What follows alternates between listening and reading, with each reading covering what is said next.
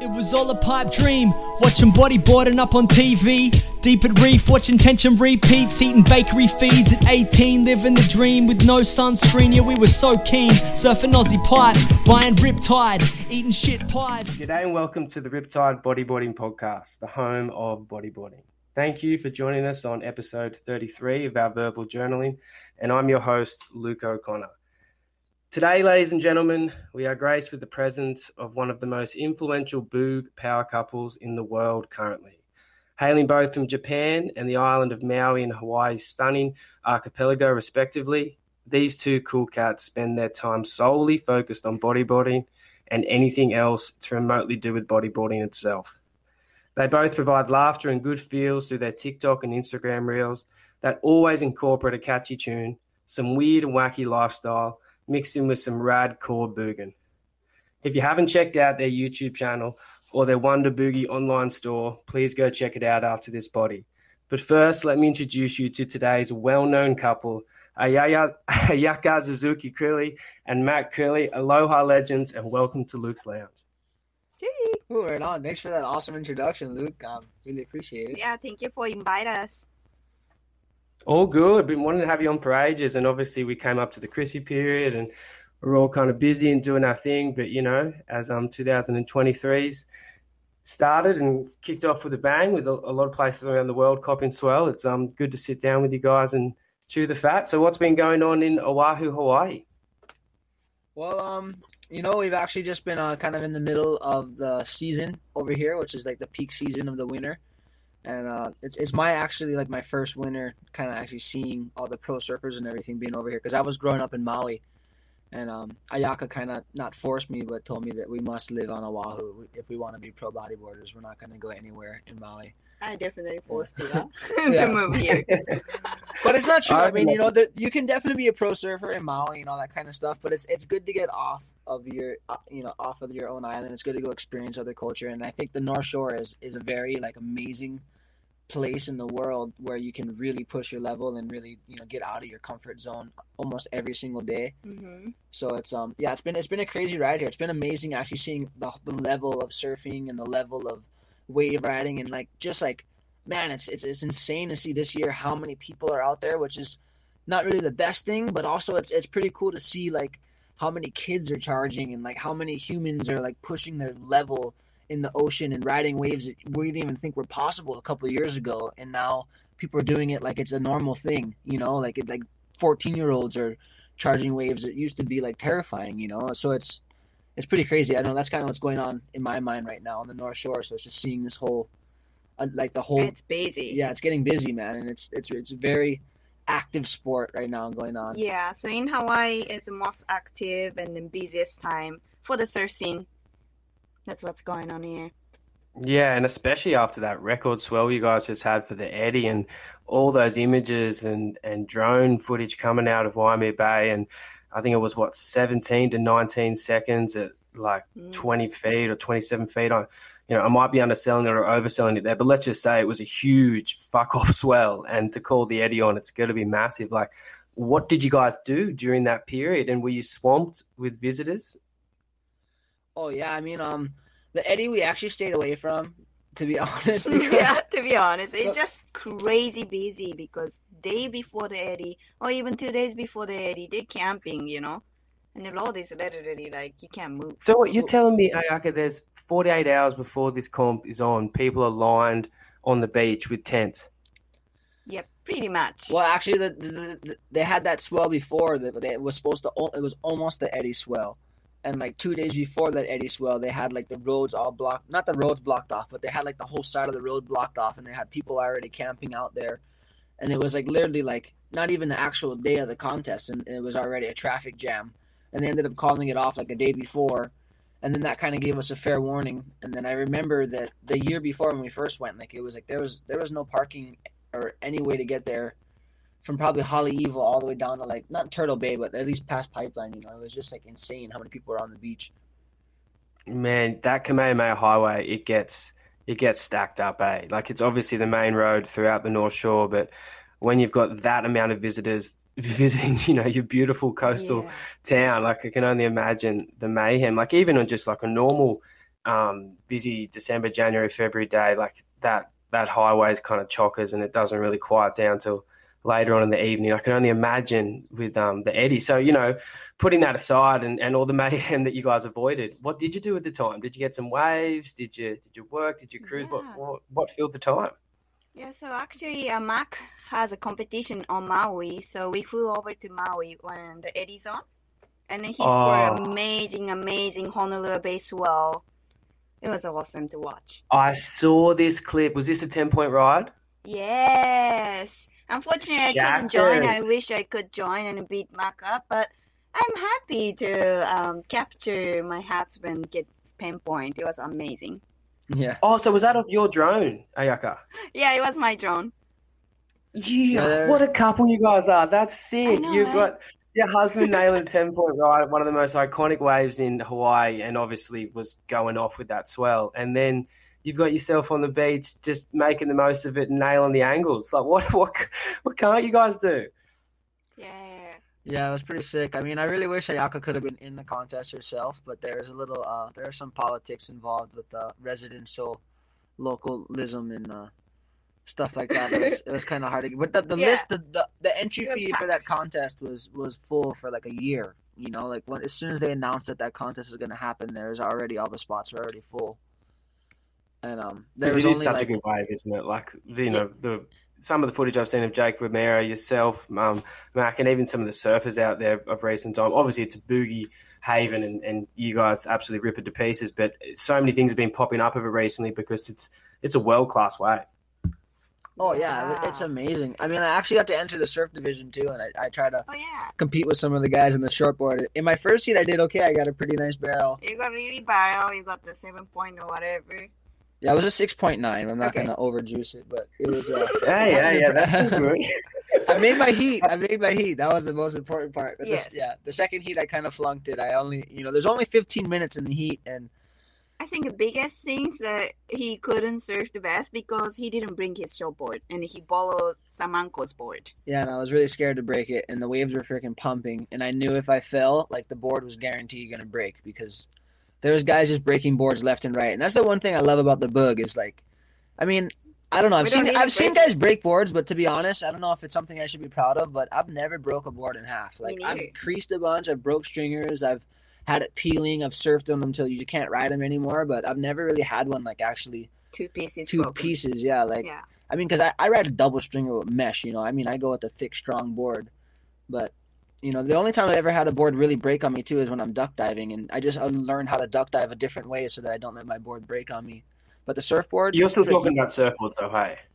yeah, well, no, on the boogie board, I know how to do a technique where I'm not going to break it for sure, you know. But on the surfboard, it's kind of like if you fall, man, like it seems like they just breaks like under pressure, like the way they're just so long and skinny and Hundred percent. But you know, going back to your point, Mack, you might have been pulling out the right way. You know, you starting out as a surfer, which makes you a little bit of enigma in the bodyboarding world because most people go from bodyboarding and then either enjoy surfing more or succumb to social pressure from their friends to get off a bodyboard and supposedly be cool and be a surfer and then and then they go into surfing and then they they never go back but you have come from another direction and it's really cool to see that you know in a lot of the interviews that I've, I've heard you um, give over the last couple of years you speak about how it is a perfect wave riding vehicle and you get so much of enjoyment of being able to put yourself right on the shocky and be inside the wave as deep as possible and, and all those lip line sessions where you can get you know crazy amounts of air off, off, a, off a section that really a surfboard can't hit or only the best in the world can hit. And you have to be in the top you know 0.0.01% to do so. The bodyboard Yeah. gives you all. And I love hearing that man you know like it's it's really cool to see you went from surfing to bergen and you just respect all crafts which is cool. Hmm oh yeah, I mean, it's sick watching anybody get freaking pitted or going for it, you Yeah. know. And I mean, I love watching surfers. You're standing up on the board. It's you know, I mean, that's why I do stand up boogie because for me, I think that's the ultimate challenge. Like drop knee or stand up. It's like kind of like you know doing like a fancy trick in a barrel. You know, like you know, what can you really do in a barrel besides laying down? But when you're laying down on the barrel, you can get so deep and you can get into a position on a on a wave that you can't get in any other position. That's why it's so addicting to lay down on the board too. So it's it's hard to even pick. You're like, man, should I stand up? Should I lay down? Should I drop mm-hmm. me? Like, I want to do something cool in the barrel, but I really want to get super deep and like, you know. So yeah, Yeah. so it's it's really hard to let go of that boogie because the boogie's just got so many options. Like you can do all three on on one wave if you want. You know. I mean, on the surfboard, Yeah, I guess you could lay down on it, but it's without the, the fins really make a big difference too. Like you know, and I, I hate to say it because I, I I feel like that's almost like kind of like the little cheating part about bodyboarding. It's not like as cool because you can use fins and you're kind of cheating, but But Man. we're shorter. The board is short. but yeah, it's just you can use it Yeah, so good. and, like it's just it just works so nice and like man, they're such yeah, a good but tool. you know, dude, back to um, back to Ayaka's point there, man. It, it is short. Like the board, if you think about a bodyboard, it's not designed to paddle without fins because the surfboard, Mhm. you know, they're way thicker, or not thicker, sorry, but way stiffer, and and that fiberglass that you know goes along the hull of it or the or the deck of the board, like you know, that's um, that's that's going to allow glide through the water. Where a bodyboard's got not so much more drag, but just it's not as um you know, dynamic through the water. So with the fins, like, there's no way you couldn't have it. Like, there's just no, there's no way. Yeah, And I like mean, that, that was I'm- the well, that was the cool thing. sorry, go, bro. this-. Oh, well, I was even thinking just like yeah, with the surfboard too. I remember it's just like it's just you can catch the wave so easy. You know, you can paddle into it so easy. You can you can get into it a lot like better. Where the boogie board, you, you really like are taking off in a more critical position, but you can take off in a more critical position because the board's smaller. You know, but you're you're definitely way more connected into the wave, and that was the one thing that I always kind of missed with surfing is that I just kept getting smaller and smaller boards, and you know, then the board would get too small and it wouldn't really work that good in the barrel anymore. But for some reason, the boogie board is small, but it still works good, like on Mm. big waves. You know, Mhm. even when you stand up on it, somehow it still holds its rail really well. Yeah, and especially with you two, you guys love the book. How, how has it been, you know, a couple that loves to bodyboard and, and, you know, you're obviously married now. You guys live like a beautiful life together. And, and you know, is it, am I just imagining it or is it always chat at the dinner table about uh, the next move you guys want to try or like the next product or what's going on? Like, is it constant Oh, burgering or is there other things coming in?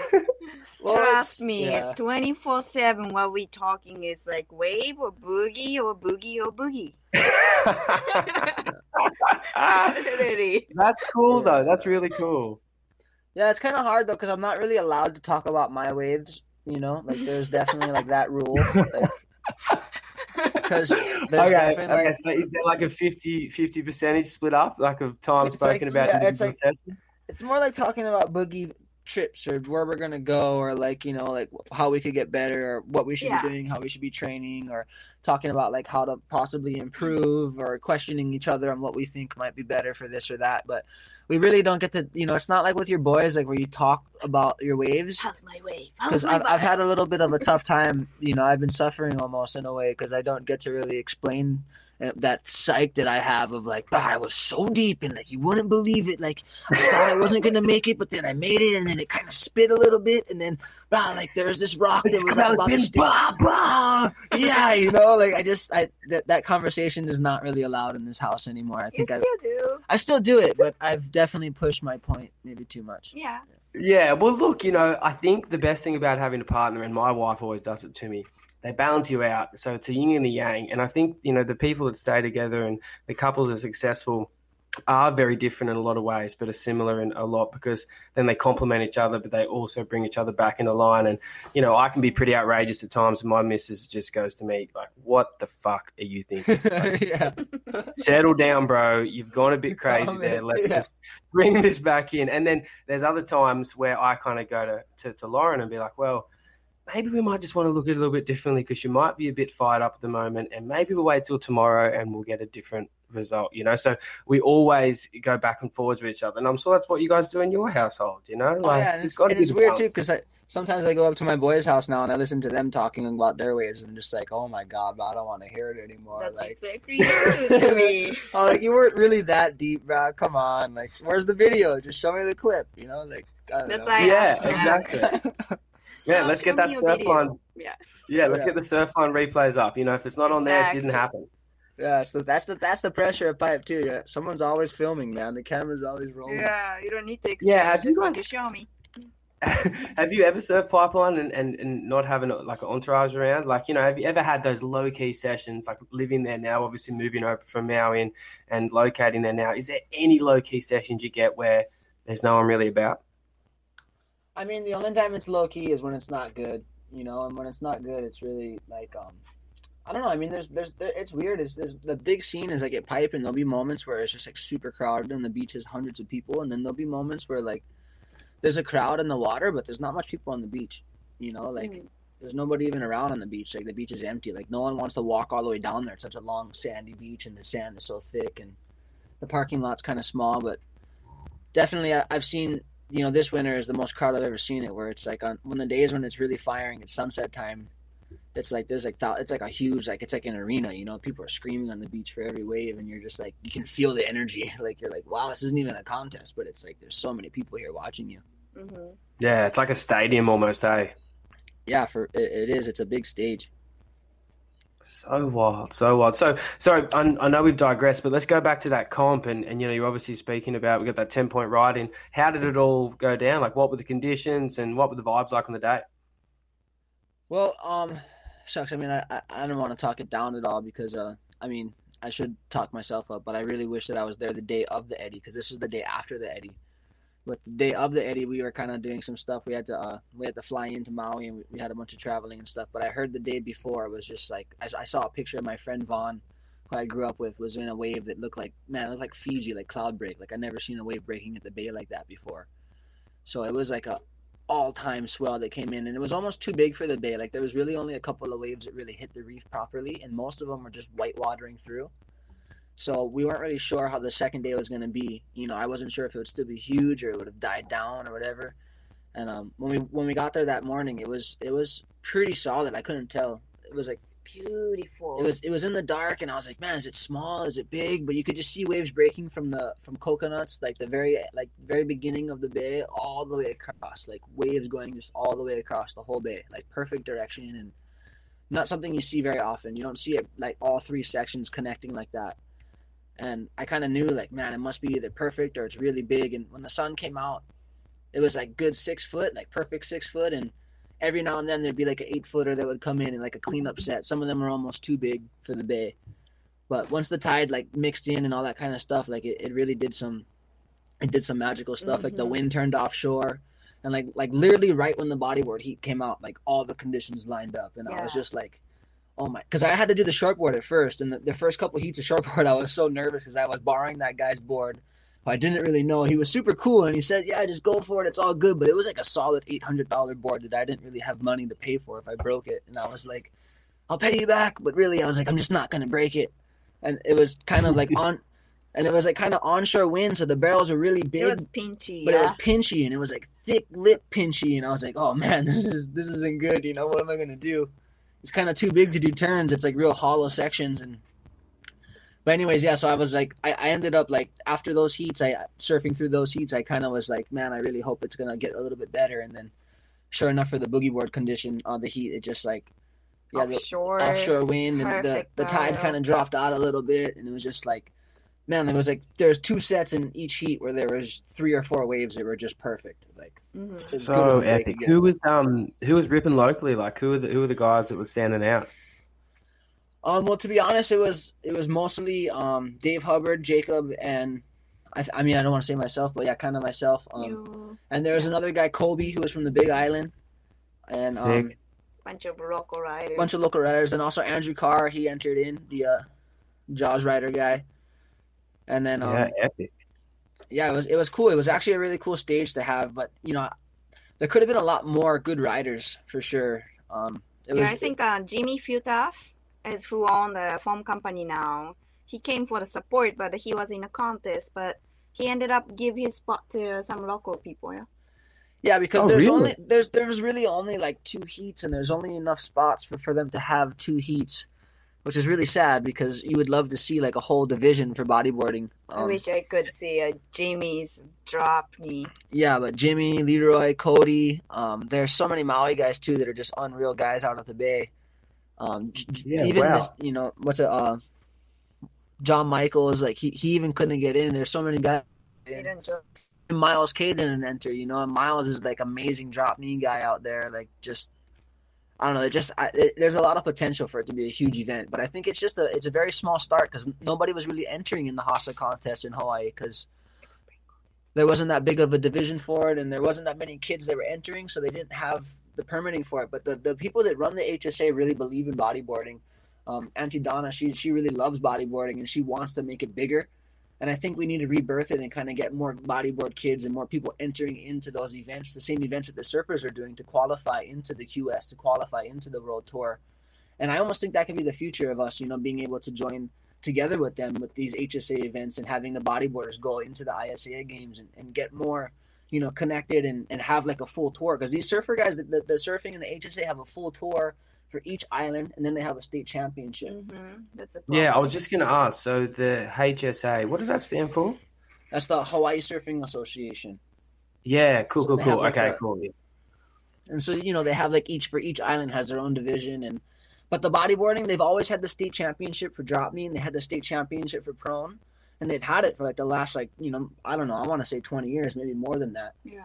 but um you know it's just kind of dying because not that many people are entering in it um it's it's like an amateur event there's no money involved and everybody wants to be a pro Mhm. you know and it's it's kind of hard it's a long step you got to go through all these competitions that don't pay money and you got to pay money to enter them and you know so it is I difficult but it's Good for kids though. And there's no real avenues at the moment. Yeah, it is. It definitely is. But I take your point on board, Mack, and I, you know, and I probably could contest to your current feelings, Ayaka, in regards to not really wanting to compete because of the structure and because of the avenues that you do have to go down to chase a bodyboarding dream and the amount of money that gets placed in your hand to do so and how you have to scratch and save from various sponsors that may or may not come through with the money. Um, Yeah.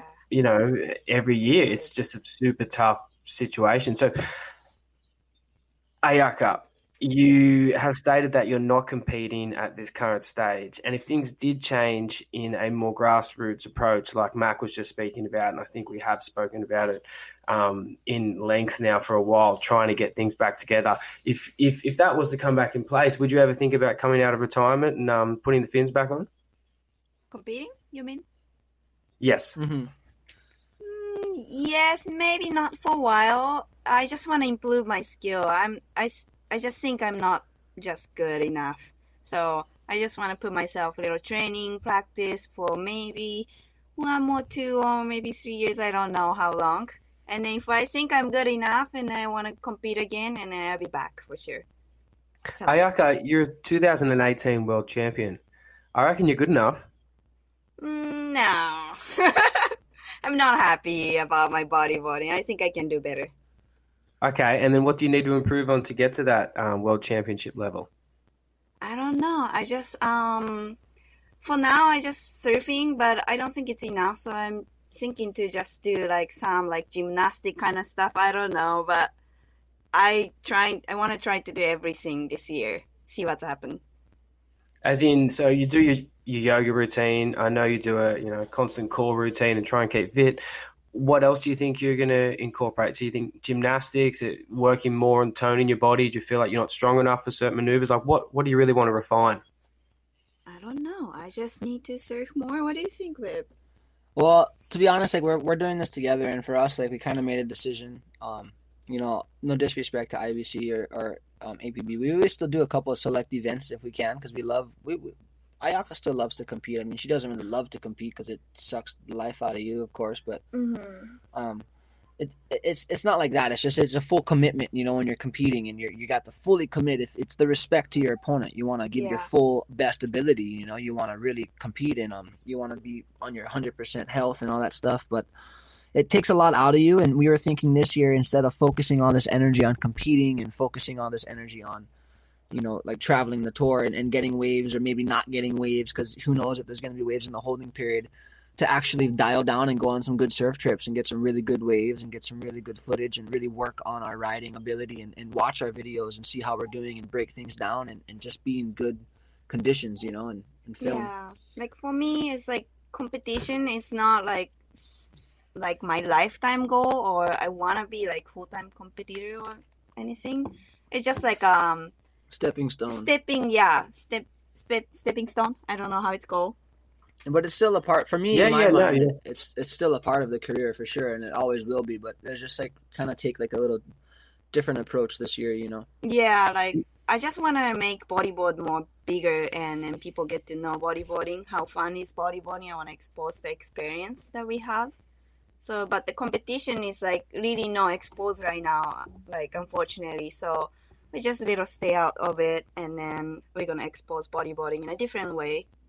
That's what you're thinking. Then I, Yeah, I think that's great. I honestly think that's great, and and I mean, I meant no pressure by my last question in regards to um, competing or whatever, you know, and, and I think you guys are bang on the money when you talk about going on various trips around the world and trying to improve your bodyboarding, and much so, you know, your inner self and and just traveling and meeting people and new experiences always uh, gives you a, a, a wider, broader view on the world. So I can only imagine it'll help in all aspects of life. Um, and you know, I do take your point on board too, Ayaka when you do look at the tour, the IBC are doing a really good job, but at the same time, there has been a lot of turmoil. There has been COVID, and it is quite a stretch at the moment when you look at all the tour locations with a budget that is, you know, a shoestring at times to go all the way over Europe and to South America and to compete when you're located in Hawaii. And it's much the same for Australia. A lot of riders over here kind of feel that um, that tug. But then there's also been the argument I had, not argument, you know, but conversation with Terry McKenna in a previous podcast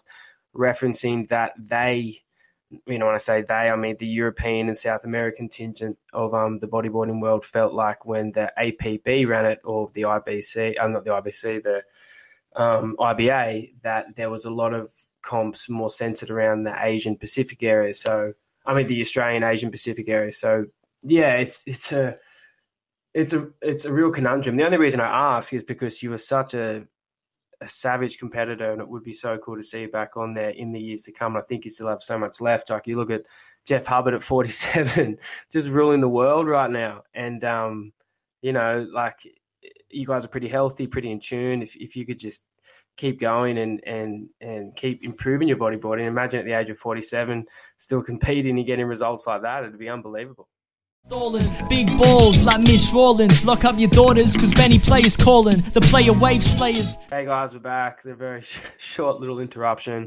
Obviously, being on different sides of the world, northern and some southern hemisphere, we've had a little dropout with the Wi-Fi. But back to our convo. Um, you know, I was just speaking about the world tour and the various organisations and acronyms that have come before the IBC. Um, and you know all the different stages and and obviously competitive bodyboarding and what it is currently. Um, yeah, and I, I off air, Mack, we were just speaking about your experience on the tour previously. Do you want to give us a, an insight into what's going on? Yeah, well, I've been about on the tour for like the last three from 2019 um, or 2017 to like 2019. So I was only a small part of it. Um, I didn't really do IBA. I was only a part of the APB and also part of the um, IBC events. So um, yeah, I mean, I, I actually really thought it was cool. I, I only joined to do the drop knee at first, but then Ayaka, she kind of convinced me, like, hey, I think you can be one of the best riders in the world if you actually try to do it, and you should enter in the men's division. You can put yourself up against the best, and you'll be riding with the best all the time. So it's really going to improve your bodyboarding a lot. And you know, I got to say, it really did. Uh, I was riding with, you know, can you still hear us? Are we still there? Yeah, yeah, hundred percent, man. I'm I'm sitting back and enjoying it. Okay, but yeah, so um, pretty much though, like it, it was just it was it was incredible for me. Um, I didn't catch much waves though at first, to be honest, because everyone was so good, and then every time you go to the to the waves, there's like 30 of the best guys in the world out that are all just like hungry to practice for the contest.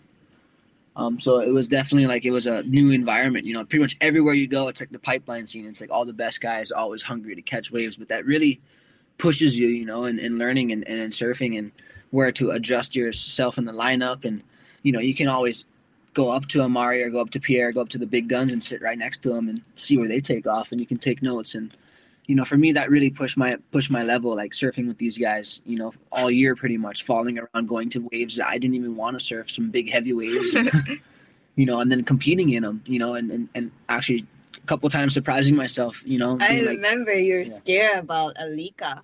Oh yeah, Rico was like 35 to 40 feet. and It was Not at all. It wasn't that big, yeah. Okay, it was it was like fifteen to twenty five foot faces. Nah, not even. It was, man. It was huge. But I paró Dude, with you. That from all reports, is a pretty scary wave, even at six to eight foot, let alone like that big. I remember Jackie Baker coming home, who you know you guys are Oh. good friends with, and um, man, he was raving Yeah. about that place. It's going super sharp reef, and it's a gnarly heavy wave.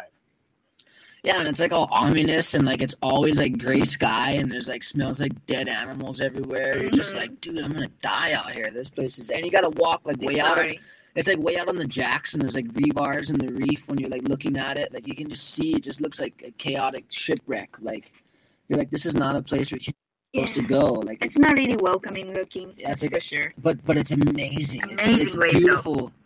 But it's really hard to read. I had the toughest time out there. I can't tell which one is good and which one is bad because they all just are so oily and silky and you know, like I don't know. I, I always thought I loved reef breaks and, and I would love. I really want to go back to Arica just Now probably good. yeah, Yeah. you know. But when I first joined the tour, I was terrified. Like, and that was back to my point too. I really convinced myself to do the tour because uh, my main goal wasn't really to win. I mean, I wanted to win, drop knee, but for the prone, I was just wanting to like get myself good enough that I could ride the waves I always wanted to. I could get deep in the barrel Honolua, or I could, you know, maybe catch a wave at Jaws, or you know, all these kind of things. I really just wanted to get to the my goal of being able to be the the rider that I dreamt of myself being you know. But somehow in Maui, just staying in Maui or not doing the tour, I didn't see myself getting that far. So um, I'm still a long way away from where I want to be. But I definitely think that was the great thing about the tour, and the best thing about the tour is it really pushes your your riding. Yeah. You know, being with the best Yeah. guys, traveling to those spots.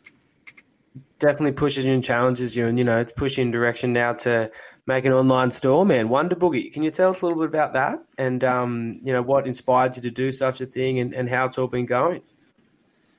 Yeah, Wonder Boogie was just like a YouTube idea. We were going to do like a YouTube channel Oh yeah, for started, yeah. for starting, and I was just kind of thinking how Ayaka's like Wonder Woman, and I just thought Wonder Boogie. Like I don't know why.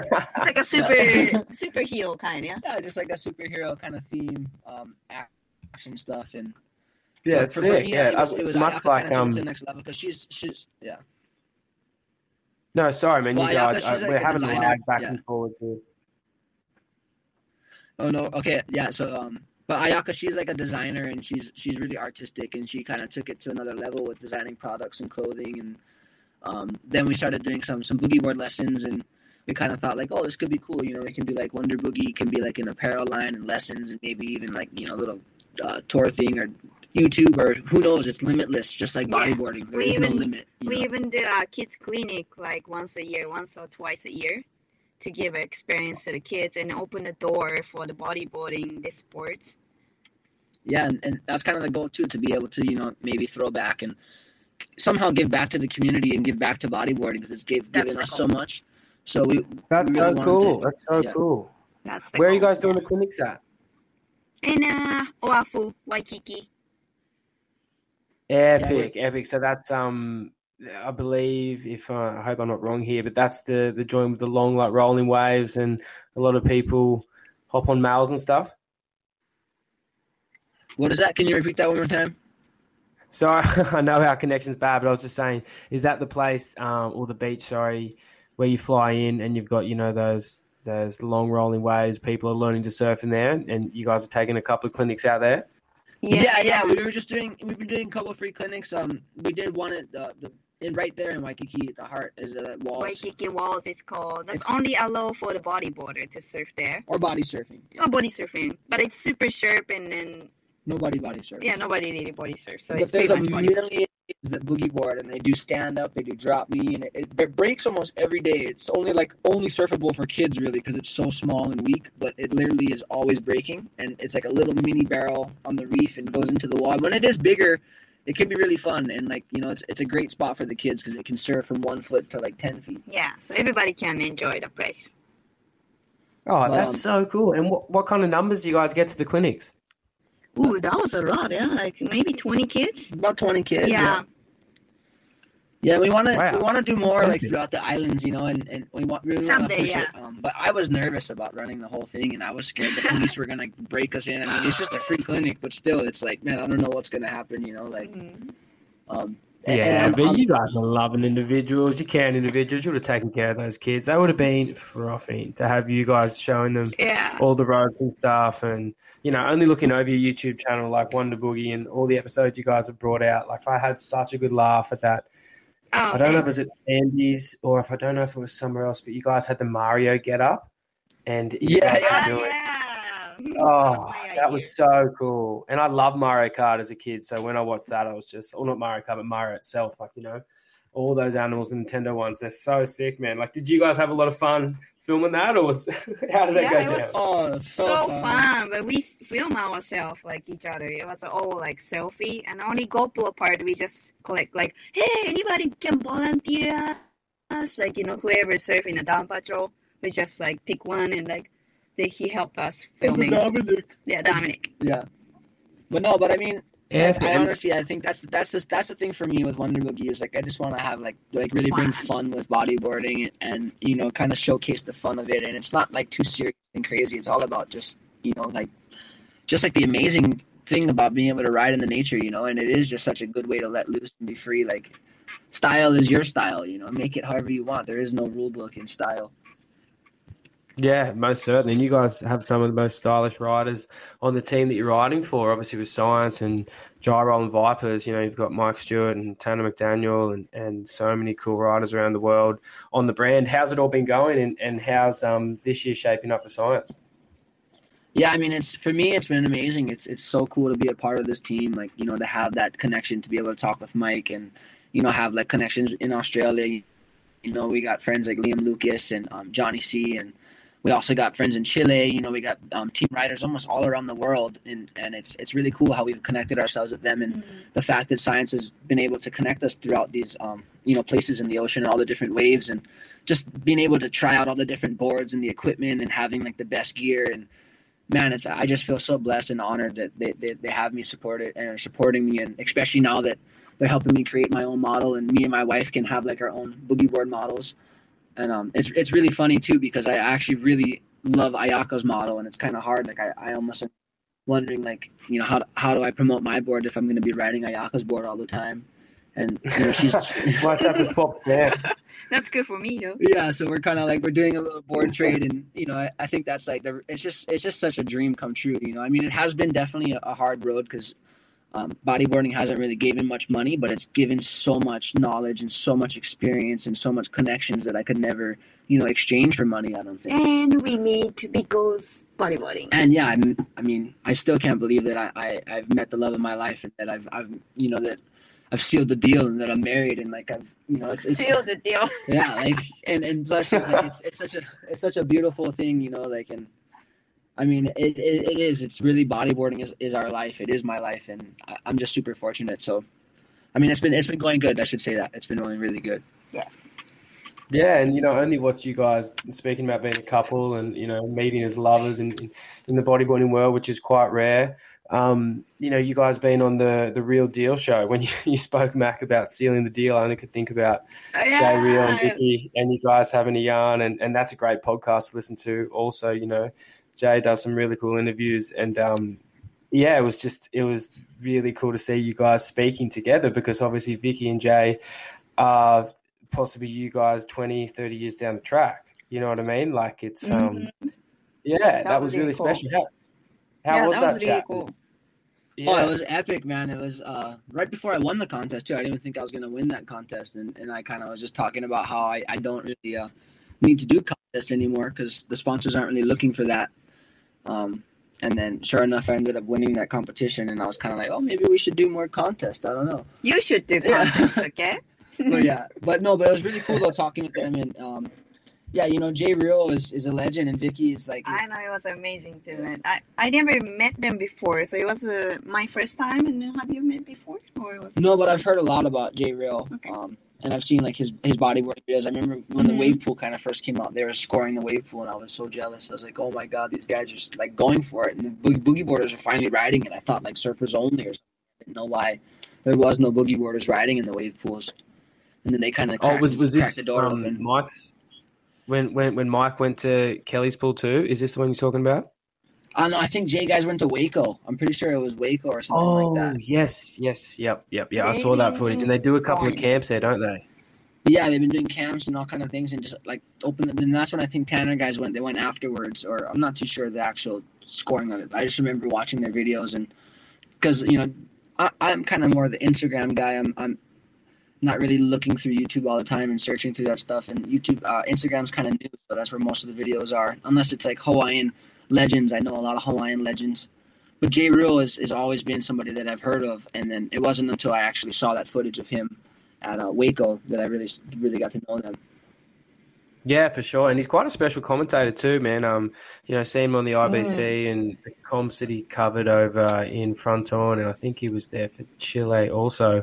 Um, yeah, I really enjoyed listening to him, and he's very factual and knows his stuff, and has um, some deep knowledge because obviously being competitive for such a period of time and competing against the best with Mike and Ben Severson and a lot of them. It's um, yeah, it's really cool to see he's still so heavily involved in sport. And I think I, I think I heard in that conversation, or maybe one he's had recently, that he also had a lapsing um, competition you know, maybe through two, three, four years ago, and kind of um, fell off the horse and, and lost a bit of interest, and um, you know, went more to the free free bodyboarding, free surfing style kind of kind of stuff. So you know, we all go through waves, and and we all pick up different passions at different times. Um, yeah. You know, I know you yeah, guys spoke about.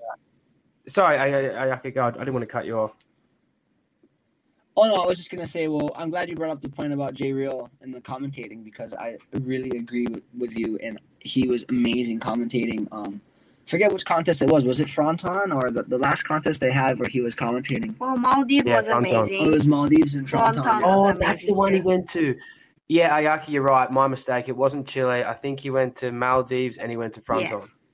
Mm-hmm. Yeah, man, it was like a football game. Like listening to the commentator, like yeah. it was like he had so much information. He was able to like kind of describe everything, every he could break down like, you know, and he wasn't talking about things that like were like what maybe could be happening. He was just kind of giving actual facts that we had no idea that we couldn't see on the screen, but he could see what was going on. And I was just so impressed, and I was like, man, I think bodyboarding is kind of it's growing. You know, this is really good for the sport that they got this commentator on here. It's very important to have a good commentator. Yeah, and then they have Manny. Manny was really part of the APB yes. and Teza, but um, you know, no offense to the other commentators, but it just seems like they they're really lacking the, the, the that really professionalism, you know, when it comes to talking, and and it is a huge part. It really is a big part of the the commentating, yeah, and the media for sure. And I think it'll probably grow. You know, like obviously broadcasters take um, time, like anyone, to you know master their trade, so to speak, or their craft.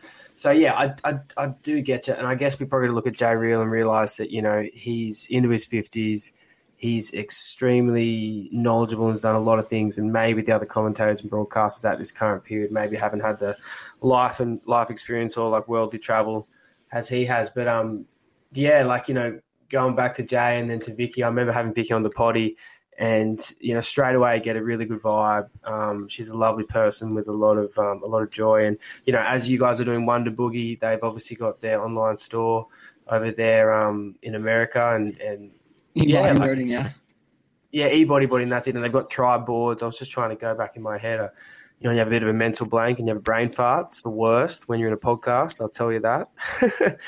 um, but yeah, it was a really cool chat. Nick, they're really nice people, and um, you know, I, I, I, hope Vicky comes back over to Oz soon with Jay, and you know, comes back and visits Port visits Port Mac, her um, hometown, because you know, I don't know if you guys have heard, and we're going to have Damien King on the podcast in the coming days, but they're trying to um, reconfigure Port Mac's famous breakwall, which creates, you know, that amazing right hand rip bowl that um, Kingy and the Joker and a lot of old school vids has um, great footage of. Like Sam Bennett learned to surf there, Chase O'Leary, Jones Russell, Shadon Schrader, you know, Charlie Holt. You could name them all and keep going. But um, yeah, it's there's some big news in Australia. They're trying to rip down the wall, so we're going to have Damien King on um, during the week. So definitely tune in for that one, guys.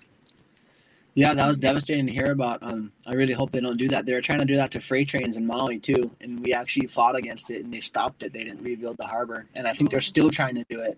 So it's still a continuous fight, and it's it's really hard, man. It's it's it's you got to put on the business suit and political stuff, and I've never done that before in my life, and I think that's the point um, where it's coming to in bodyboarding, where where we do have to be professional and be able to actually stand up for our community, because it's not just surfing; it's actually the the community and the generations that are to come. Like these waves are are um, you know they're spiritual places they're they're they're like a sacred land you know it's not something that you can just desecrate you know like you, these waves are very important and it's our connection to nature and, and i think that it's, it's, a gift yeah it's a gift you know, it's a gift from god you know and I don't know. I think that that's something that kind of scares me. That I, I feel like maybe I'm spending too much time surfing and not enough time where I can actually learn to fight for these waves and protect them. And you know, I definitely want to tune in and hear about this fight and figure out a way like how we can do it. You know, what even is the strategy?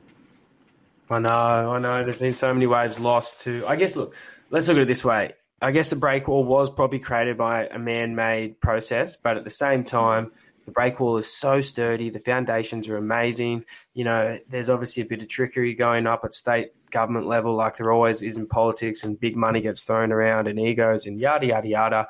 But at the end of the day, you know, like this sort of behavior has ruined waves all around the world. Like there's countless waves in Indonesia. You know, there's a really special one near the airport where they um, built a break wall and some sort of um, structure out of that and ruined that. You know, there's been waves in uh, Morocco. I know a couple of waves over in um, Spain. You know, like and and that's just a couple to name. It's um it's crazy, you know. And but then also too, you think about this. This is how ironic it is. going through my head right now, guys.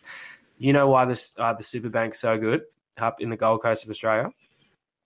Well, it's because they pump the sand into the Gold Coast. They right? pump the sand, you know. So they're like, yeah. So how's this, Ayaka? I, I only found this out a couple of years ago, and I've been obsessed with it since. Whenever they get a southerly swell up there, not east, so you don't want swell Yeah. pushing into the beach. You want a southerly swell, so when they let the sand go around Froggies and over near Fingal, it just floats up the coast with a southerly um, direction, and then just perfectly gets placed on the points in a, in an angled Wow. manner, you know. So then it just creates a perfect bank, and they and they know how to do it. They do it on southerly swells. They set it up, and they dredge the river out, and then they make a perfect, almost man-made wave. So you know, I'm probably going off a bit too the- early here. There's one on their waves. Is that the point of it, just to surf, or the point of it is to like keep the beach safe? Well, it's been listed as a surfing heritage spot because of the reason when they first tried to dredge the river out, it was really uh, important for commerce and trade in the area, especially through the riverways, to have that clear so fishing boats could get in and out. And so they've Hmm. they've pumped the sand out, which is great. And then they realized, what are we going to do with all the sand? We've got to let it go. And they're pretty much just creating this whirlpool of sand that constantly keeps topping up the sandbanks. Wow. Wow. Don't you reckon that's wild? That's pretty much I like mean- a wave pool almost. I mean, Yeah, even even in, is. even in Maui, you know, the harbor wave. The harbor is a harbor. It's a man-made wave. It wasn't there before. You know, I don't know how the wave broke before, but supposedly before the harbor, it was just a really bunch of peaks and a big beach break.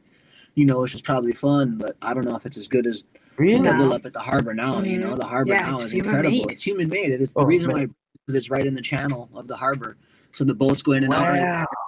And then it just sucks off just like on Moana Bowls. It just does like a perfect razor edge thing where it's not always perfect because it's right on the right against the wall. So sometimes there's like side wedge and you know it's kind of like not as perfect as bowls, but it, it's almost you know.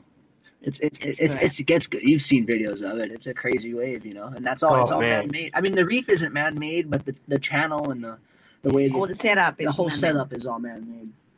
Well, that's yeah, that's sick. I mean, if we've only stumbled across that, and then we can kind of replicate it in other areas, as long as we preserve waves, I'll I'll be happy to turn shitty little waves into to good ones. Like you know, there's been a know, um, right? yeah. Let's let's do a kick. Can you think of any waves around your way at the moment? You could um you know, put some Well, I mean- towards and maybe I mean, the, the the problem with the harbor is we never get swell. You know, so what Yeah, you gotta do is true. put one of those Australian pumps right in front of the harbor and just pump the waves in, so there's always swell, and we all just pay twenty five bucks each. They pay the gas, you I know? would love to and join then just that. all day. Yeah. It's just like ten wave sets every minute. You know, pump. Boy, one hundred percent, and those things are coming. You know, we had um a fella on the podcast um from um the wave pull up in Yeppoon, surf yeah, you guys and have um a nice whip.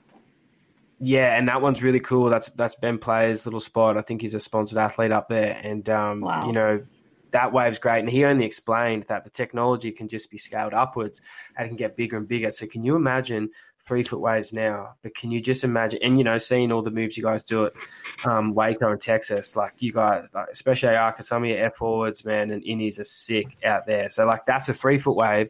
Imagine Mhm. Bringing that to a six to eight foot face, you know, and that's coming pretty That'd soon. be crazy, yeah. So insane. I cannot wait though. But somebody need to make it in Hawaii. Yeah. Right there Oh, making. let's put it this way: just put the money you're saving aside, and just know that that trip's coming up in the next three to Yeah. five years. You know. For sure. Yeah, man, I little can't wait. bank. I really hope they put some good wedges into it too, because I think the side wedges are the biggest thing when it comes to making the waves incredible, and that's one thing that always fascinated me was side waves, you know. And I don't know, I just think that that's like there's not enough. I don't see enough side waves in these wave pools. Like they need more wedging ramps. Wedge. Yeah. Yeah. That was one thing that was Yeah, cool about. Waco is they had like the freak peak, but even that could be like even more wedgy, you know. Like they could make it like a super sick like like Newport wedge, but it wedges like five times like all the way down the beach. So you just got like this Yeah. endless super wedge, you know. Super wedge. Those wedges. Oh, are man, I think the it's- best. Definitely coming. Yeah, like I, I can't agree with you more. When you see a wedgie wave and you see like two or three peaks where you can link them up, it's obviously unbelievable. And you see some of the best boogs do it. But you know that wave pool up at Surf Lakes, they're trying to build um, because it's like a big plunge. They've got like four different or five different waves in the same Mhm. facility, all made for different waves. So you got like mal waves, short board waves, boog waves. You got like beginner waves. It's it's catering for everyone. Yeah, that's Yeah. amazing. Can you Well, yeah, imagine? I know we're talking about crowds before. Can you imagine how busy it's going to get, though? That's the one thing I've been thinking. Like, you know, you're going to have not just like coastal surfers or coastal bodyboarders or coastal Nilos or whatever, but you're have you just going to have. Yeah. Sorry, what, what was that, Max? I was gonna say, have you surfed a wave pool though before? Like, have you been to one or? Yeah, yeah, yeah. So um, we did Melbourne, um, the one at Urban Surf, which is pretty fun. I haven't done Yeppoon, um, but you know, speaking of the Urban Surf one, you know, funny you mentioned that we're going down on the 24th of Feb for the NMD board testing day. Um, and we're going in the afternoon. And so there's a lot of settings on that wave pool, and it kind of goes from, you know, beginner, uh, beginner, intermediate, intermediate, advanced, advanced turns, and it goes to beast mode. And beast mode suppose would be like the ramped up version where you've seen the videos of like Liam Lucas or you've seen the videos of Winnie or you know, like really a lot of the science guys, um, you know, down the Shade and Trader also. But like this session on the 24th, um, Benny and Winnie have, have said that it's supposed to be boosted up from a um, a beast mode, and it's going to be the section up. And they were only just saying what you were just mentioning before in regards to adding on an air bowl that crumbles at the end. So instead of just running into fat water, that end bowl it just doesn't barrel; it comes actually at you. Wow. that sounds That killer. sounds sick. Yeah, look That's gonna again. I haven't. Yeah, oh man, you should, yeah, actually there are tickets would left. I'm pretty sure. Like, yeah, come on over. You got a place to stay at ours. We'll roll out the couch for you. Sounds good. Was there tickets? Where do we find these tickets at? um, I'm pretty sure they're on uh, the NMD website. And look, if you just um, DM'd Winnie or BP, I reckon they'd be more than happy to help you. They're probably not me. Probably not happy me do just sharing. do you think? But we're gonna be riding science boards. You think But- they let me join? I'll, Let us te- I'll test NMD, but I'll, I'll just. You know what? suck. I, that's a true science lover. I, I also ride um, a different board. I, I ride handpicked bodyboards, and you know I love them. I've been with them for ages. But um, like I'd be happy just to go down for the day and just give it a go. As long as the photos don't get distributed or nothing comes out of it, I'll just be happy to take the experience. Because you know, like Mhm. man, why not try a different core from a different brand or a different tail type, and then go, hey, I liked it. Oh, but we can yeah. Oh yeah, better try over- everything. to. yeah, yeah. let's do it, man. Because they've got like, you know, they've got V tails. Um, there's the, the fly tail, and Winnie was explaining on another potty um, about all the different, and even like going back to bat tails. Like, you know, I haven't tried one in so long, and Ayaka, I've seen you use them regularly. Like, what do you love about bat tails, man? Because I got to get back into them. Oh yeah, so I grew up in Japan. In Japan, you know, it's super small wave and then no power at all. So like we kind of grew up battail basically. And I met Archtail when I was like maybe like teenagers, some some, and I started to used to like it because I started to join a world tour. But I get back to the battail now because I just wanted to get back to the roots. Then I back to the roots. back to the roots. back to the where it all began. Yeah, then I started to use Battail again, and I realized, oh, this is so fun, right? It's like just fun to do every maneuver that I always do in an arch tail. It's just maybe a little more challenging because more volume, but if you can control it, like you can take it to another level. So I'm in the process right now. Yeah, man. Yeah, you know, I, I when I say yeah, man, I obviously mean yeah, buddy, or yeah, yeah, girl, or whatever. I just want to say yeah, man. Like fucking Yeah, last person I I do that too. Yeah, man. Yeah, I apologize. Yeah, bruh. Yeah. Bruh. Woo, woo, woo, woo. But um, Bruh. you're so right with the size of the board too. You know, uh, when I hop on a surfboard, I always ride a fatter, thicker board just because it's easy to get into a wave and it provides more speed. You know, where with a, a bat tail, like you look at some of the world's best, like Damien King. You look what he did when he won the 2001 Shark Island Challenge. You look what he did when he won Tahiti. You look what he did when he won Mhm. two world titles. He rode a bat tail a lot of the time. You know what I mean? Like it's there. Jeff Hubbard at the moment. Wooshka. I'm pretty sure Tristan was Jeff. talking about getting on a bat tail. Mitch has been on a Oh, bat really? tail. Mitch Rawlins. Dave Wow. Winchester's on a bat tail. Like there's a secret there, and I think you're tapping into it. I'm I'm spinning out now. I just named some really good names, and I need to go get one right away. Yeah. Okay, go get it. Ayaka, Ayaka flat bat, man. Pretty Ayaka good. flat bat. Yeah, yeah. So and that's 42. yeah, okay. co- 41 42 inch, beautiful. No half sizes, just going for the clean cut. I think so. Or maybe it's a half side. I forgot. I'm sorry. Oh, we would It's like my we would like to have every size, you know, but it's a small industry, so we're, we're working our way up there. Yeah. Oh. Dude, for sure. My um my uh, boss, uh, a fellow I work with, Sean Cooper, Lord, I've mentioned him a couple times on the potty, but he um he struggles to get boards. You know, he wants like 40 and a halves, um, 40s, 39 and a halves, you know what I mean? Varying. Like, I think he rides a 39 every now and again. Like, he's a fella that enjoys a smaller board and rips on Yeah. him still. Like, he surfed the wave down near Wollongong. Um, won't name names because, you know, we don't be blowing it out, but he surfs it better than anyone. And um, he struggles with those boards, you know, and he struggles with the half sizes. And Mac, you're so bang on, man. It doesn't pay to go through those sizes because you've only got a small market. And as you said, it's a small market to cater to for already. So why fuck around with the small sizes? You know, it's kind of it's a hard one. I mean, and that's kind of the reason why I think I ended up doing so much stand up boogie and drop knee because I never even realized what you could do laying down on the boogie board. You know, I didn't really think about that like until I saw Jeff and Mike and videos. But when I was a kid, like it was just like this boog is like meant for standing up and drop knee. It's not really. It's so big. Like it's not really meant for laying down on this thing. There's no. There's not very many kid boog boards. You know, but now there's a lot more. I see a lot of kids like with a setup. You know, they got fins, they got leashes, and I'm like, oh yeah, this kid's got a potential. He could rip. You know. Yeah. I didn't really get that until Yeah. I was maybe 12.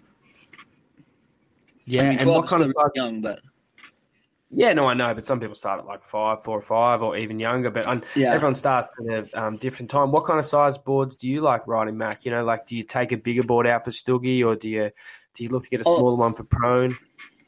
Yeah, I mean, now I actually really love. I've been riding my 41 half, but I really love 42. Um, but I do feel like it's a little too big sometimes for for prone. Um, but my board's been kind of thin though, so it's still working really good. It's just that the 41 half, like when I do my backflips, it just I, I can turn around really quick. But with the 42, you're like it's just a little extra board. But for drop knee and prone and for air reverses or inverts, like everything, I've never really been good at backflips, but for some reason my, my, my 41 half I can do pretty good backflips, but the 42 is like every time I do them I have a tough time like turning it around, you know. But I can do every other trick in the book. I don't know why. Yeah, you better air reverse than the back creep. Yeah, the backflip is technical, man. I don't know. It, it looks so easy when Tristan does it. But Mack does like Wow. best backflip in a 0.5 foot wave though. oh, microwave. Nobody can beat him in a 0.5 foot wave. Yeah, mic- the Ripple Ripper. Yeah.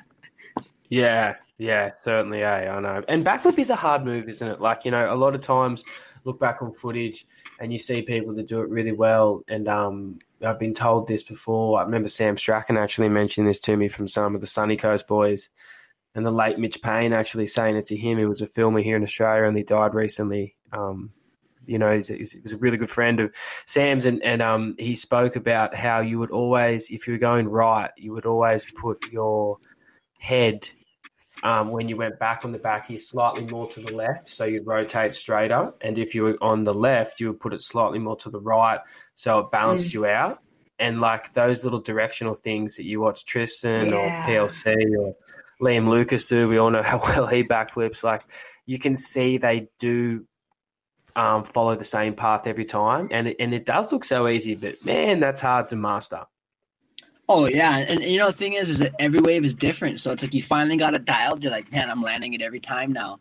and then you go out there and you just can't find that same lip ever again, or like when you hit it, like something, uh, I don't know. It's just it's it's crazy how you know the ocean is always changing so to really to be adaptable to it it's a really talent it's a it's a very um, underrated talent i feel like Mm. you know and a lot of guys in hawaii not a lot of guys but i hear from some uncles saying how they think the ars is easier because the backflip is just the back flop you know you're just going up and you just look back and you just flop and you land back it's not even a full move man you just do like a little That's a Hawaiian ankle Yeah. thing. you know, but I don't think they've ever really done a proper backflip where you've actually, you know, mastered it. And it is true though, if you do everything right, it's amazing how it just feels so good and it just kind of just flows right through, you know. But to be able to do it consistently and on massive sections And perfect. is and perfectly is insane, you know. And especially being able to cross your leg, like I know there's definitely some guys that are gonna argue with me about the cross leg thing, but I think you know showing that commitment, being able to be tight and then landing loose, like doing all that in one move is just like, you know, it just shows that you're you're full committed, you're full like um control. control and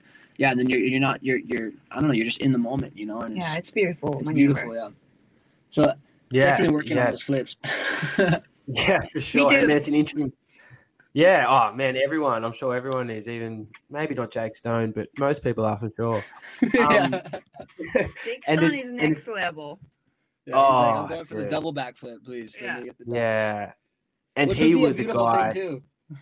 Yeah, you know, it, it was. You know, when you're describing before in, in regards to someone who looks like they're in the moment, Jake, um, whenever he did a backflip, looked like he was in the moment. I know Tig, Lander Richardson, Plasto, um, a filmer over here in Oz, and you know, a legend of the of the game itself, would always say Jake, uh, when he was on, he was on, and when he was in that mode, that he just looked so graceful and effortless, you know, and and backflips are one thing, but you know, going back to your local fellas, Mack, and, and everyone um, saying ARS is a harder and backies aren't really a move. You know, I haven't heard that um, argument before, but you know, Yeah. no, no, no. But, I mean, I'm I'm fully respecting it because it's like you know they they they are correct when you think of it. Not correct. It's it's a it's a validated point, I reckon, though, because you go into the the air roll spin, you go up and hit that lip. You're thinking about your roll. I know you can kind of sometimes cheat and just twist your body, but you do have to do it stylishly, like talking about crossing your legs and trying to be tight to the board and having no space between your torso and the actual deck of the board and stuff. And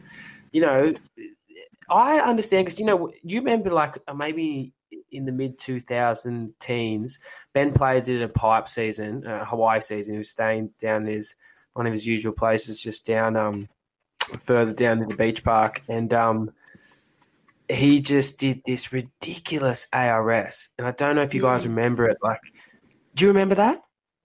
No. We're like Oh. 17, 16. Oh, we don't remember. Yeah, I wish I could get a date up for. I wish I could actually show the listeners and yourself um, the clip now, but it was in one of Yeah. his yeah, his many clips, man. You know, he surfs pipe so well, but this ARS he did really got me captivated. Thinking that was the most stylish, effortless thing I've seen. But it did have two moves in it. It had the roll and it had the spin. Where if he did a backflip there, would have been amazing, because it's a ten foot pipe bowl, and he would have gone flying too. But there were two elements to the move instead of just a one. So you know, the local boys might might be onto something there. Yeah, when you do it correctly, like if you do like a big roll and then a spin with your legs crossed, you know, like it's just like, man, it looks really technical. Like you know, it's like a Yeah. two two. It's a big maneuver. Big it's a maneuver. really big And maneuver. what Jeff does all the time at the pipe, it's gnarly, it's beautiful looking, but Yeah, but I do feel like there's a little more control to it, you know, because it's a flowful maneuver where you're kind of going with the flow, whereas like the backflip, you're almost going against the flow sometimes, you know. You're doing all this Yeah. motion and you're landing backwards, and then you're, you know. So for me, it's the landing is really technical. Maybe not the Mhm. maneuver itself, but the landing is like you never really know, and you're really going into the blind spot there.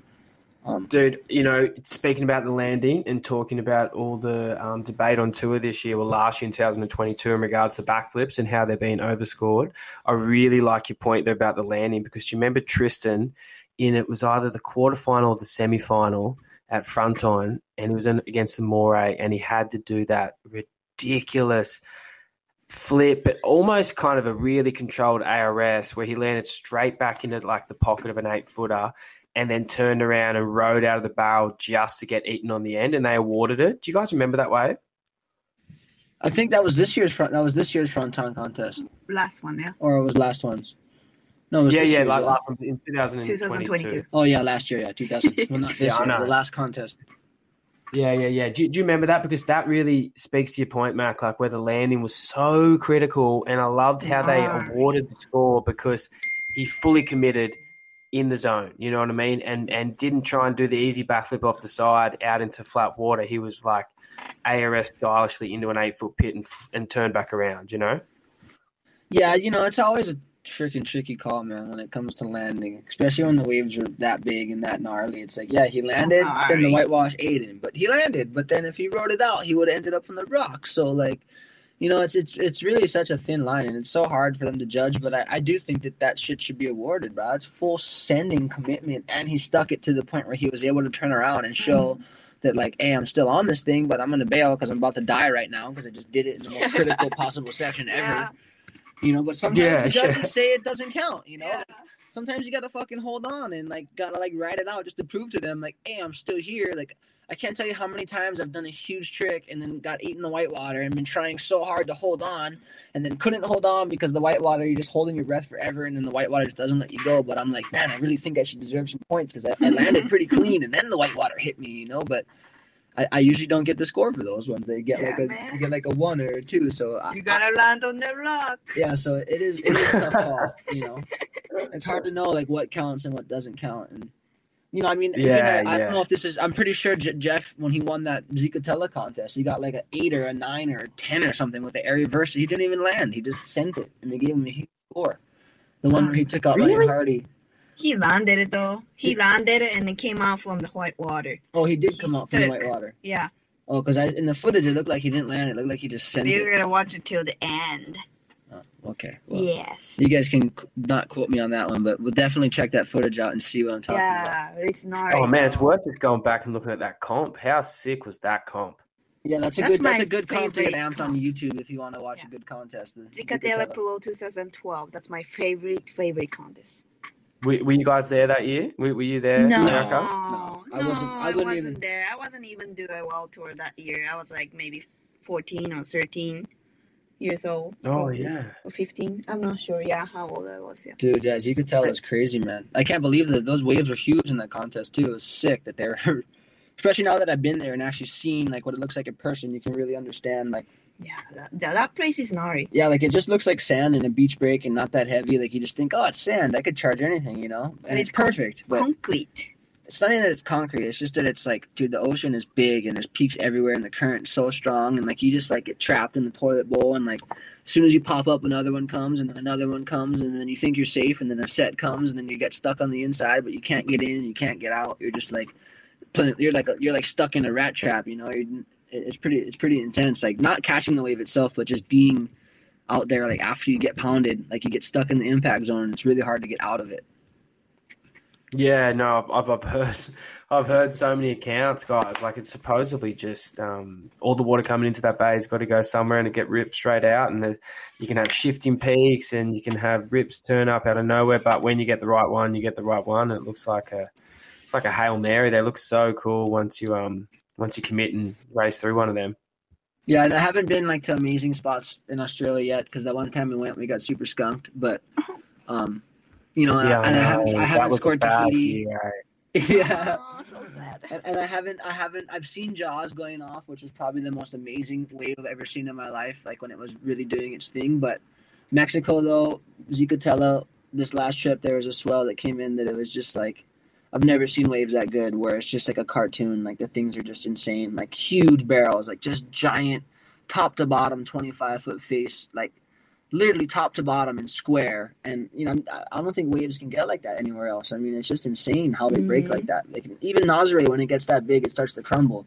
But Zicatella just throws this freaking. There's a there's, yeah there's there's a lot of potential out there to just get craziness. Yes. It's insane. It's an insane place. Yeah, and a lot of energy gets focused into a very small area, doesn't it? Like it all comes together.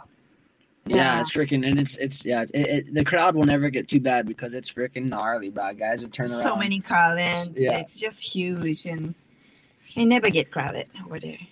It's not. Have you had some of your um scariest moments out there, guys? Like, have you had a couple of sessions or some wipeouts where you're like, I don't know if I'm coming up from this? Yeah, I was definitely scared when I tried my first time t- over 20 foot Puerto by myself. That was, I was scared, but I'm super happy I pushed the limit. That is Yeah. pushing the limit. Like that is serious. Pushing the limit. Was there many other people out, Ayaka? What's that? Not that many people. Was there many other people out? Oh, only the big wave surfer was out there. So like it's pretty vest chill. Yeah, gun. everybody know each other because only like people paddle out over 20 foot is like whoever kind of crazy or whoever love get pounded or whoever love to get the huge barrel. So it's pretty cool vibes over there. Yeah, Never and gets also, crowded.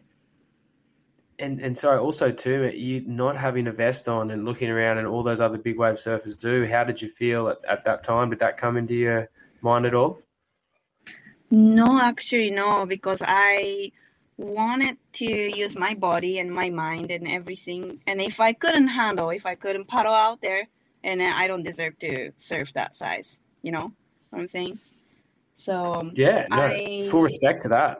yeah, I don't really like to put best, but now, like, I'm thinking like I'm getting old and like it's good to put the best or helmet. You're getting you know. old. You're 27, aren't you?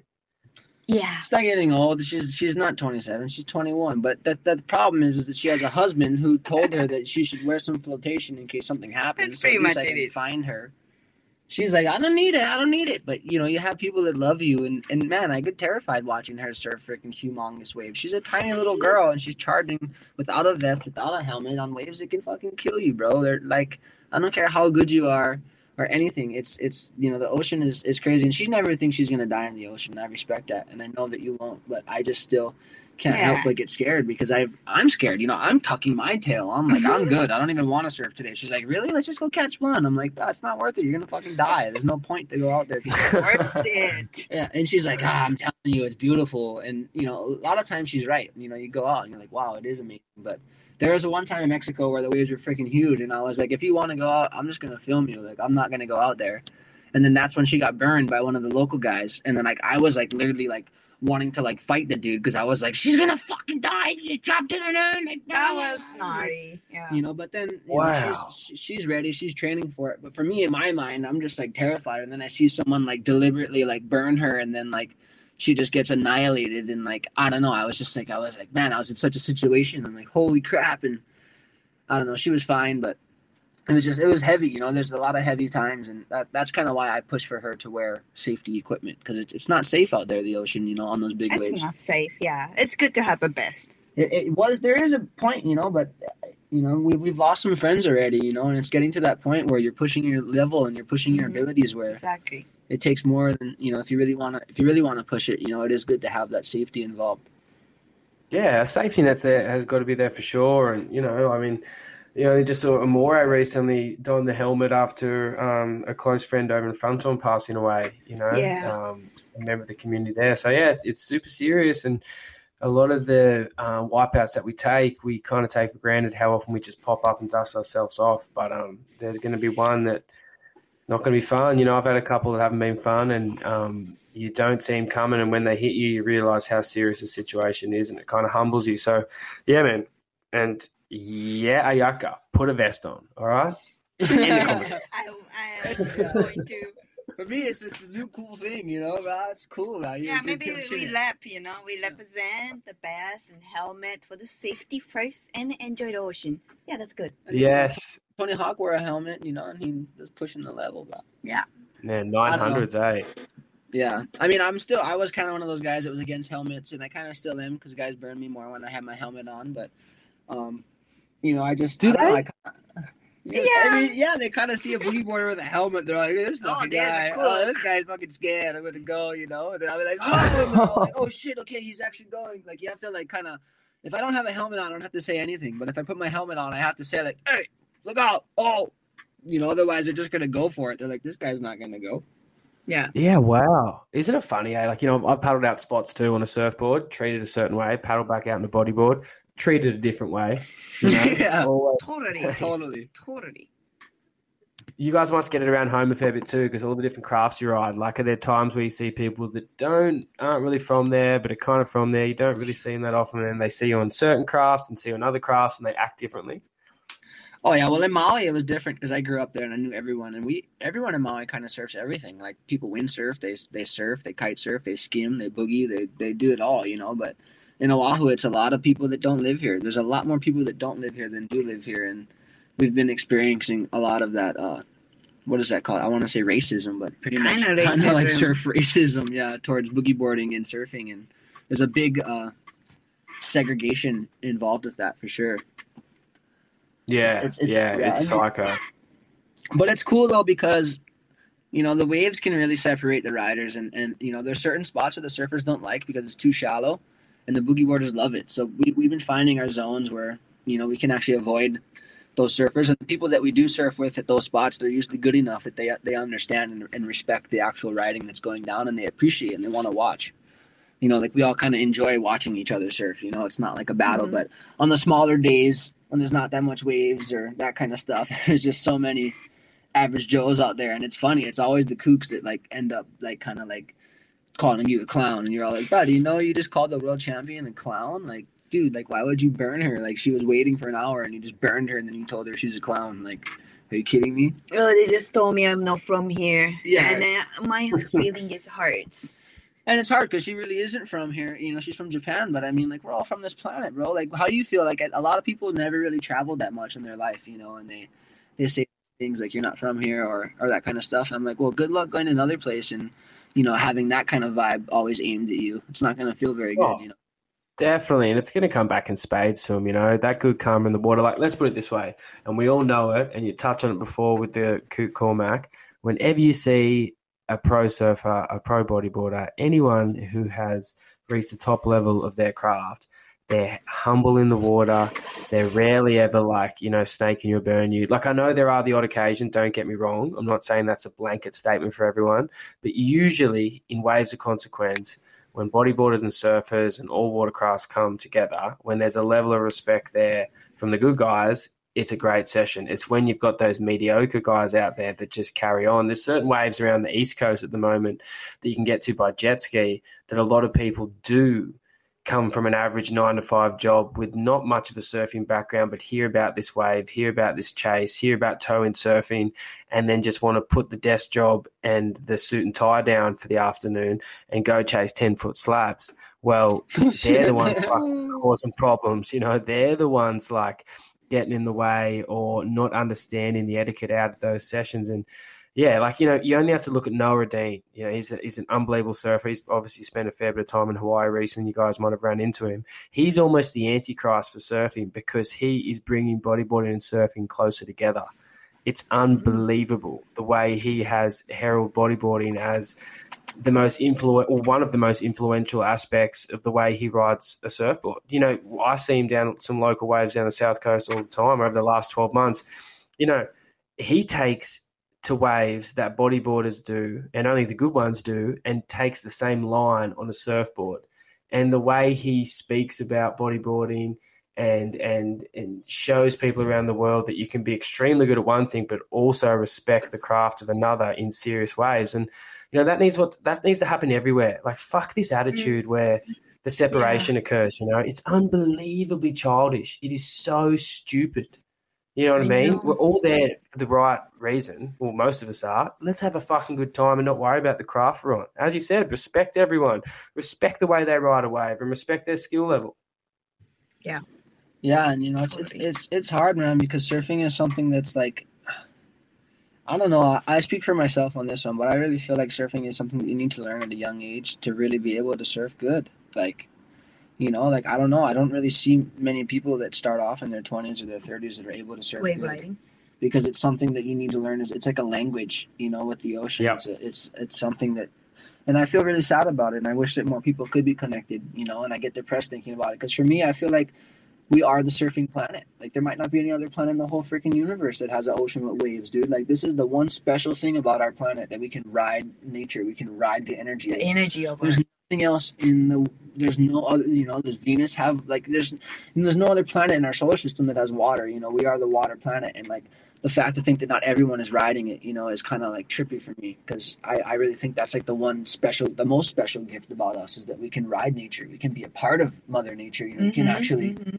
You know so i don't know like and and I think that's something that sucks for a lot of these guys that we so-called kooks or are guys that just haven't really been born into it, you know. And when you're born into it, it's so different. Um, you learn So from such a different, young, and- it, it- yeah, Yeah, yeah, and it's just to take to your point, Mack. It's natural. We're seventy percent water.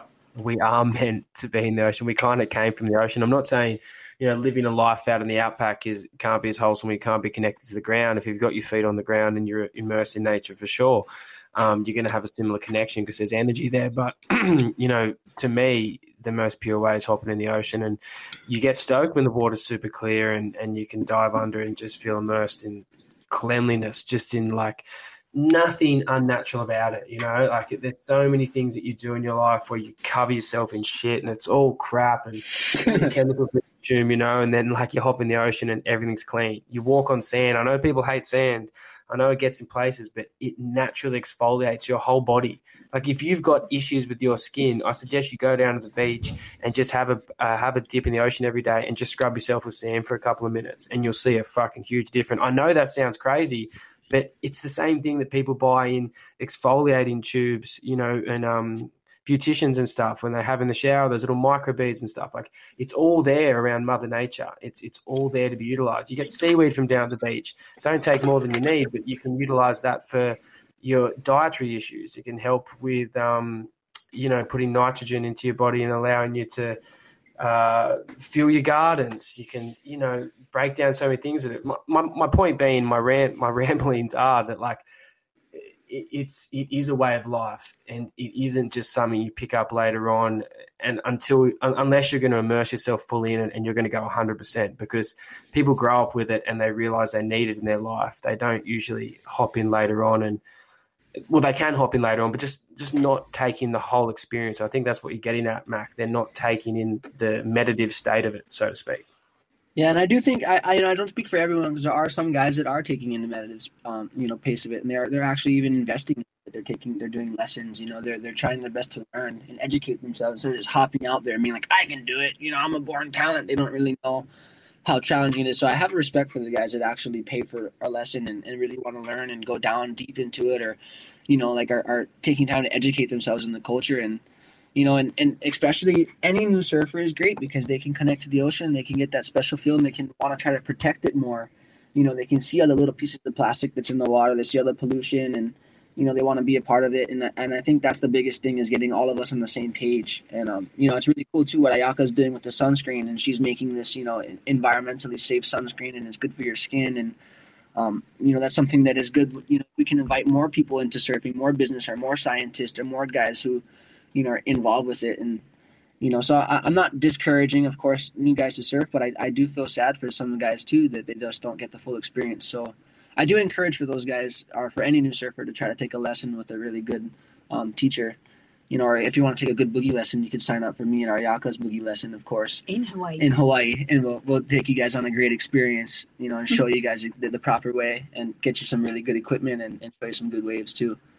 But yeah. Yeah, yeah, yeah definitely, definitely. And and I would encourage anyone listening to do the same too. Like you guys would hold an amazing lesson, and the places you take will be epic. And I, and I think to the point, yeah, you know, obviously there is the exception of people coming in from the side of the sport later on and enjoying it, and you know they can probably get to that stage if they really want. But I guess you know, back to your point and, and the examples given.